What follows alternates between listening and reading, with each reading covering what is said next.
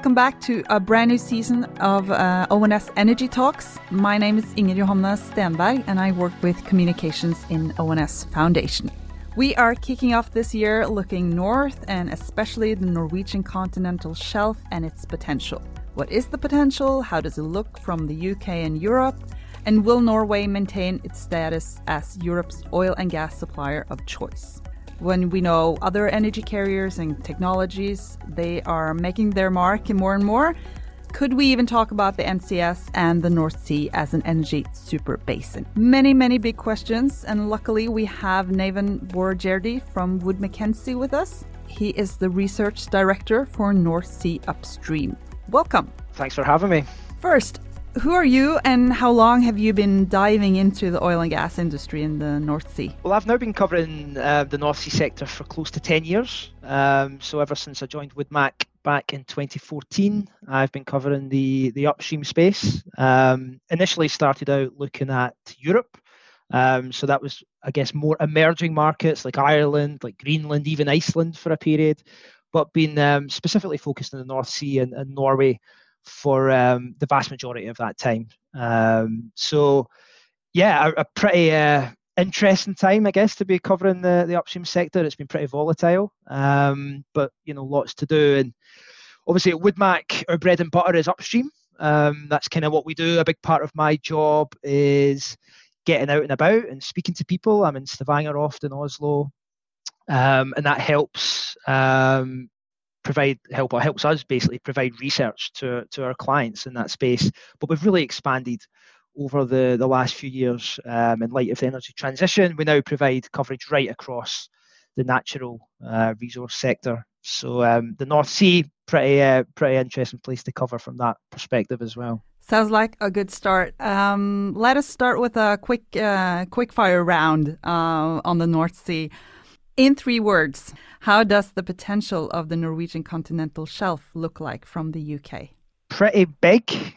That's two words, but I think it covers covers it pretty well, particularly from a UK perspective. And uh, you wrote a very interesting chapter in the ONS Energy Agenda last summer, the summer of 22, where you uh, mentioned an energy super basin. And I know Wood Mackenzie have talked about that quite a lot. So, what is an energy super basin? So it's a basin that has, firstly, abundant oil and gas resources, and that's typically been what a super basin is.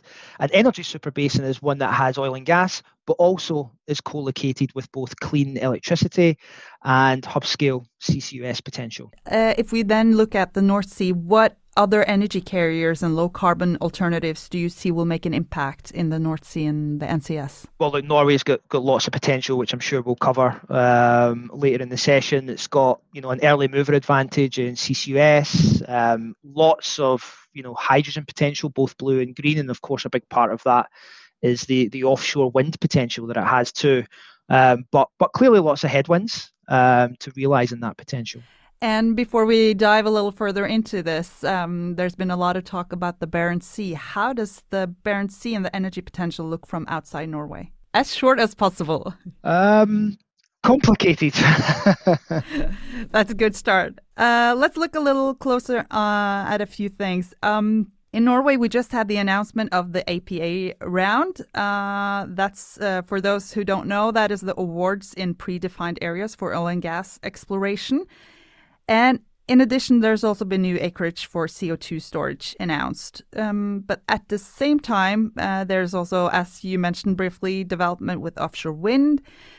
And we see the 26, uh, 26 licensing round has been postponed, if not, maybe even cancelled. Depends on who you're asking. So, how does it look like? Uh, you mentioned the energy super basin. How how does all this play together? Yeah, I mean, the, the one thing Norway has going for it um, is its location.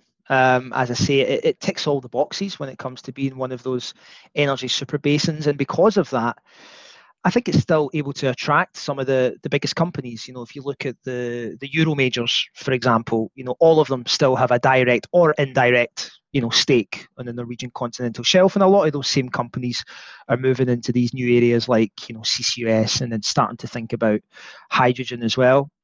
And thinking about it from a an oil and gas perspective, I mean, in the short term, things are looking really good for Norway. You know, it established itself as a supplier of choice last year, particularly, I think, with everything going on with Russia Ukraine and the impact that that had on, on the European energy markets. You know, Norway really stepped up its output, particularly in gas. It's a leader in upstream decarbonisation. You know, over 50% of production is powered from shore. Its emissions intensity is about a third of the global average. Um, so really good from that perspective. And, you know, I think in spite some of the fiscal tweaks, you know, that we've seen in, in the last couple of years, you know, I think it's fair to say Norway has pretty broad public and political support, particularly if I'm looking at it from a UK perspective, um, which has been um, extremely, you know, volatile over the last couple of years. So that that fiscal point is an important one. Of course, we had the tax package, um, which you know just recently expired. You know those tax incentives that were introduced during the last price crash in 2020, have really you know stimulated investment. Um, you know, this year alone, we've had nearly 20 PDOs submitted. By our numbers, it equates to about $36 billion of capex. That's the level of spend that's been sanctioned in Norway in 2022. That's a, a new record for a single year.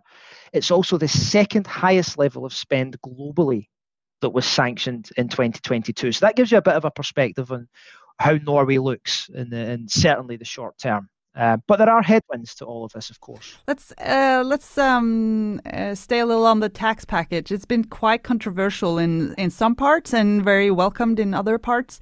From what you see in the analytics, uh, the data you sit on, was it a good tax package? Was this the way to go? I think if prices had stayed low, it was um, probably a good tax package. Um, you know, I think there's always going to be the debate that maybe the government has given away more um, than it had to, particularly given where prices have, have gone since it was introduced, and obviously they've gone up. You know, and our numbers show that the post-tax returns for the vast majority of these projects look better than the pre-tax returns, which you know doesn't quite fit with tax neutrality, which um, you know typically encourages sound investments.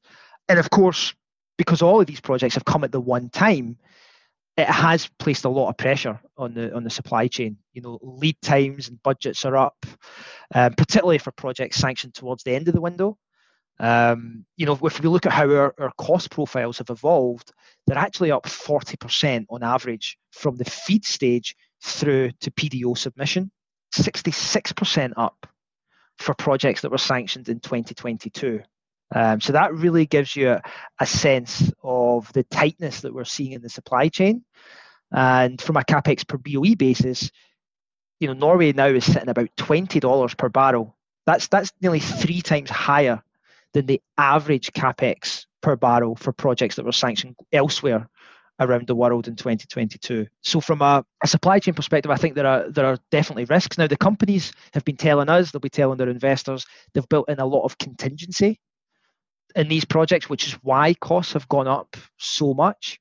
But I think that market tightness hints that we could see further issues with execution. So can it deliver those, you know, 30, 40 projects that are currently under development? Um, I think it's a really big ask, uh, both on the the E&P and the and the supply chain side. So how does that work um, together with becoming an energy super basin with wind, hydrogen, all the other uh, energy carriers we see? where would you say the investors should put their money here? Because it's it's going to be tight. We're not going to have a big enough workforce. Probably the supply chain is going to be, uh, as you say, hit pretty hard with a lot of work at the same time.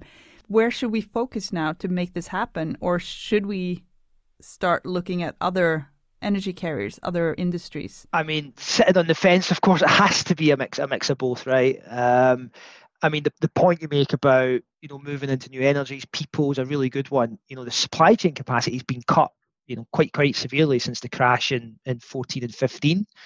And because of this background of energy transition, you can understand the supply chain doesn't want to add any more capacity because we don't know how long that capacity will be required. But at the same time, if you look at returns, um, the returns for these projects you know, far exceed the returns that you're looking at for areas like offshore wind. You know, there's a lot of competition in offshore wind. Costs have come down a lot but at the same time, competition has really increased as well. Um, so, from a, a returns perspective, a cash generation perspective that can help fund that energy transition, I think it has to be a mix of both. And we're having the same debate in the UK at the moment. The UK is not as fortunate as Norway in the sense that we are an energy importer. And, you know, there's a lot of scrutiny on new developments. People think, you know, a lot of these resources, discoveries should stay in the ground. But at the same time, demand doesn't seem to be falling anytime soon. You know, we still have oil and gas demand growing globally out to the, the 2030s. So it's a real juxtaposition between being a, a leader in decarbonisation, be driving that energy transition, but then also trying to tick the boxes in, in terms of energy security. And, and for Norway, you know, if it wants to continue to be a, an energy exporter, then oil and gas will need to continue to be developed. And even if it wants to move into areas like hydrogen, blue hydrogen, you know, does, does Norway have the gas resources to be a, a consistent, sustainable blue hydrogen provider in the years to come? Another big question mark as well. So I think that they, they do have to work in tandem. Let's um, uh, grab hold of the, the gas. Um resources because we know that um, there's been exploration in the Barents Sea for uh, 40 years uh, or so, and the results have, to say the least, been varying. Um, and we haven't really, I don't know, cracked the code on the Barents Sea, it looks like. But even though if there had been interest now in the APA, if there had been interest also in the earlier licensing rounds, there's they will have to find a lot to make it happen to actual actually develop anything in the Barents Sea. How do you look at the Barents Sea, both from an investor point of view and uh, an operator's point of view? Maybe even for the workforce in the north of Norway, there's quite a lot of people that could potentially work in this business if they had a job close to where they live but it doesn't seem to really get any traction. That's a good point. I hadn't actually thought about that um, geographical location point you just made. It's an interesting one. Um, but I think ultimately companies will be looking at the fundamentals, and you know, as you say, if you look at results um, in recent years, it's going to take a brave investor, right, to to put their money in the Barents. Um, you know, it is a basin that's destroyed value in recent years. The Southeast Barents discovered very little of note and even the follow-on campaigns in some of the more established areas, the Loppa High around Castberg, the Hoop area around Wisting, they just haven't delivered much. Now you could argue there hasn't been enough wells. You know, maybe we need more wells. It's a very, very big area, and as you say, we haven't cracked the code. But ultimately, companies want returns now, and I think the big issue we have, of course, was Wisting was postponed um, a few months before. And if, if you can't develop 500 million barrels of oil, then what can you develop? You know that that is the the big question mark. Um, but you know, Norway needs more greenfield developments if it wants to maintain production at current levels. It's not going to be able to do that without material discoveries. And those material discoveries, if you look at the creaming curves, are still more likely to be found in the Barents Sea. Um, you've then got the gas story as well. I mean, we saw a, a, relatively big gas discovery was made towards the end of last year by Vår Energy, and there's some interesting things happening there. I mean, I don't. It's not going to be big enough to really move the needle when it comes to an export solution. But of course, they're talking about Barents Blue, the the sort of ammonia plant that could be powered by blue hydrogen. That's one area where we might see at least some of the existing gas resources developed. I feel that the corporate when we speak to companies, the corporate appetite just just isn't there to really drive.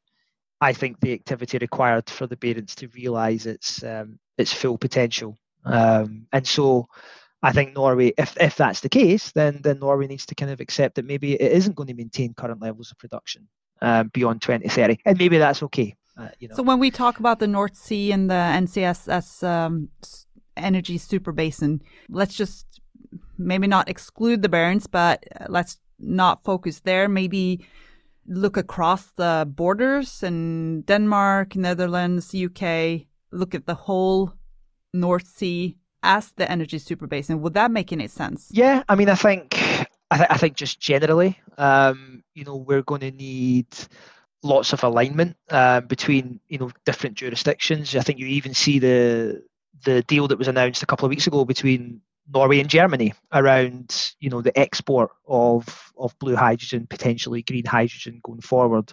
I think everything has eventually to be kind of interconnected because Norway.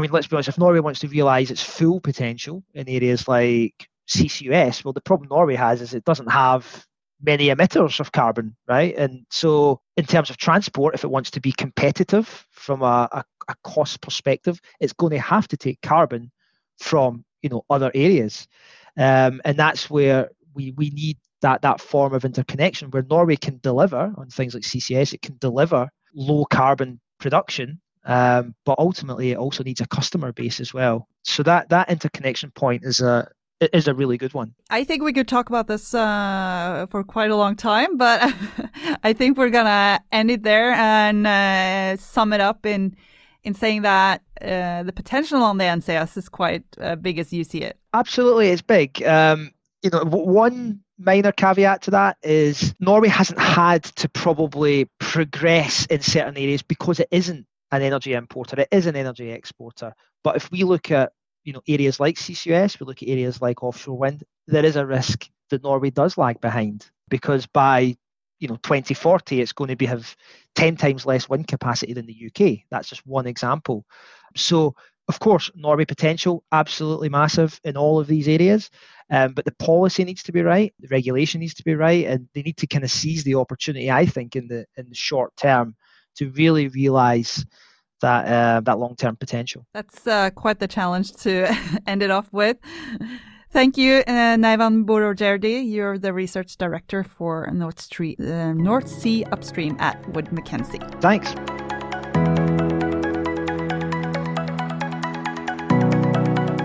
As mentioned, the APA licenses has now been awarded, and there was a rush of development plans before the New Year's. And now will be uh, it will be exciting to see how this acts in synergy with offshore wind plants, and of course plans for CCS and hydrogen on the Norwegian continental shelf. And we will be back with more relevant topics and discussions on the whole energy mix this spring. Hope you will come along for the ride. My name is Inger Johanna Stenberg, and this was ONS Energy Talks.